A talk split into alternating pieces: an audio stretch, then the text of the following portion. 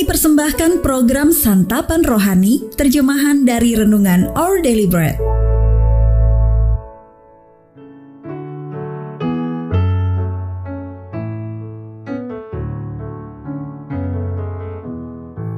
Sahabat ODB, pembacaan Alkitab hari ini terambil dari kejadian pasal yang ke-45, ayat yang ketiga sampai dengan ayat yang ke-11. Kejadian pasal yang ke-45, ayat yang ketiga sampai dengan ayat yang ke-11. Dan Yusuf berkata kepada saudara-saudaranya, Akulah Yusuf, masih hidupkah Bapa? Tetapi saudara-saudaranya tidak dapat menjawabnya sebab mereka takut dan gemetar menghadapi dia. Lalu kata Yusuf kepada saudara-saudaranya itu, "Marilah dekat-dekat." Maka mendekatlah mereka. Katanya lagi, "Akulah Yusuf, saudaramu yang kamu jual ke Mesir. Tetapi sekarang, janganlah bersusah hati dan janganlah menyesali diri, karena kamu menjual aku ke sini, sebab untuk memelihara kehidupanlah." Allah menyuruh aku mendahului kamu. Karena telah dua tahun ada kelaparan dalam negeri ini, dan selama lima tahun lagi orang tidak akan membajak atau menuai. Maka Allah telah menyuruh aku mendahului kamu untuk menjamin kelanjutan keturunanmu di bumi ini dan untuk memelihara hidupmu, sehingga sebagian besar daripadamu tertolong. Jadi, bukanlah kamu yang menyuruh aku ke sini, tetapi Allah. Dialah yang telah menempatkan aku sebagai bapa bagi Firaun dan tuan atas seluruh istananya dan sebagai kuasa atas seluruh tanah Mesir. Segeralah kamu kembali kepada Bapa dan katakanlah kepadanya, Beginilah kata Yusuf anakmu, Allah telah menempatkan aku sebagai tuan atas seluruh Mesir.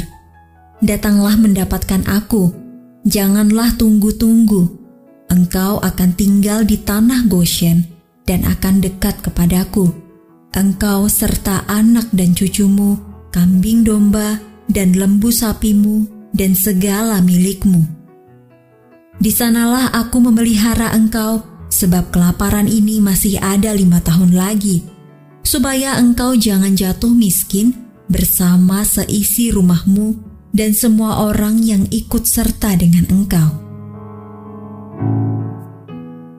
Ayat Mas Renungan hari ini terambil dari kejadian pasal yang ke-45 ayat yang kelima. Untuk memelihara kehidupanlah, Allah menyuruh aku mendahului kamu. Judul renungan kali ini keduanya benar, ditulis oleh Kirsten Holmberg. Sahabat ODB setelah terpisah tiga dekade, akhirnya Feng Lulu berkumpul kembali dengan keluarga kandungnya. Semasa balita, ia diculik saat sedang bermain di luar rumah. Tetapi ia berhasil ditemukan berkat bantuan Lembaga Federasi Wanita Seluruh Tiongkok. Karena masih sangat kecil, Feng Lulu tidak ingat penculikan tersebut. Ia tumbuh besar dengan keyakinan bahwa ia dijual karena orang tuanya tidak mampu membesarkannya. Begitu banyak pertanyaan dan emosi yang muncul saat ia mengetahui kenyataan yang sebenarnya. Ketika Yusuf bertemu kembali dengan saudara-saudaranya, besar kemungkinan emosinya juga campur aduk. Kakak-kakaknya telah menjualnya sebagai budak ke Mesir saat ia masih muda. Meski harus melalui serangkaian kejadian pahit, Allah menempatkan Yusuf di posisi penguasa. Sehingga ketika saudara-saudaranya datang ke Mesir untuk membeli makanan di masa kelaparan, tanpa sadar mereka telah membeli dari Yusuf. Yusuf sadar bahwa Allah telah memulihkan akibat dari kesalahan mereka. Ia berkata bahwa Allah memakai semua itu untuk memelihara hidup mereka. Kejadian pasal 45 ayat yang ketujuh. Namun Yusuf tidak menutupi perbuatan mereka yang menyakitinya. Dengan tepat ia menyebut mereka telah menjual dirinya. Terkadang kita mencoba terlalu jauh untuk memandang situasi sulit dengan kacamata yang positif. Kita terlalu berfokus pada kebaikan yang Allah datangkan dari situasi-situasi tersebut tanpa mengakui adanya pergumulan emosi yang kita rasakan. Jadi, biarlah kita berhati-hati untuk tidak menganggap suatu kesalahan sebagai kebaikan hanya karena Allah telah memulihkannya. Kita dapat meminta pertolongannya untuk mendatangkan kebaikan dari peristiwa tersebut sambil tetap mengakui rasa sakit yang ditimbulkan olehnya keduanya sama-sama benar.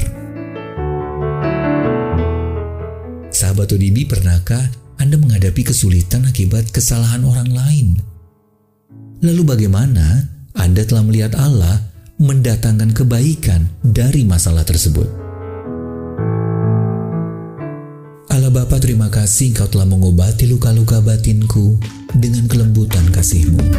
Our daily bread ministries Wartakan firman pada dunia Jika Anda ingin mendapatkan buku renungan ini dalam bahasa Indonesia, Inggris, atau Mandarin, WhatsApp kami di 0878 7878 9978 atau email indonesia@odb.org dan kunjungi website santapanrohani.org.